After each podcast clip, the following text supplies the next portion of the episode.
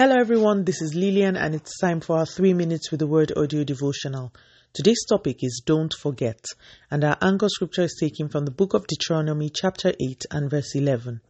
Beware that you do not forget the Lord your God by failing to keep his commandments and his judgments, precepts, and his statutes, which I am commanding you today. Today's verse was spoken by the Lord to the people of Israel after he had delivered them from the captivity of Egypt. He was sounding a note of warning that they should ensure that they do not forget God. This morning, I want to speak to us about forgetting God. We all fall into one of two categories at every point in time. We have either received the things we are praying for or we are about to receive them.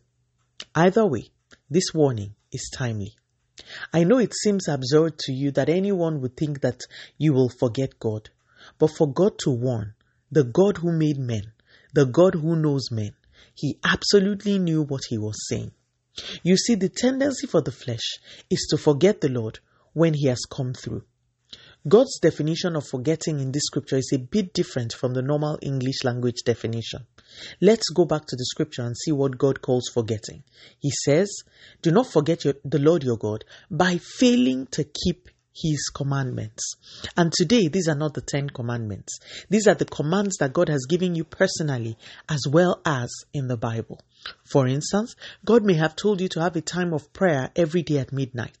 When the comfort now comes, not forgetting God may mean to continue in this practice until He says stop. You may have been believing God for a job and suddenly the job comes and then you no longer have time to pray or worship God the way He has asked you to. You have been praying for children or a spouse and God answers you and suddenly all the commitments you made to the Lord through His instructions stop. You have forgotten the Lord. So today, please do not forget the things the Lord has spoken to you. When your circumstances change, remember the Lord. Remember what He has asked you to do and do them. Don't be too busy. Don't be too important. Don't forget the Lord. Verse 19 of that scripture tells us what happens to people who forget God, but that will not be our portion. The grace to prioritize God, no matter how blessed we, sh- we get, should be one of our most earnest prayers. Let us pray. Father, in the name of Jesus, thank you so much for your word this morning. Lord, we receive the grace to never forget you, no matter what successes we enjoy. Please receive all the glory, Almighty God. In Jesus' mighty name, we have prayed. Speak to you again soon if you were blessed.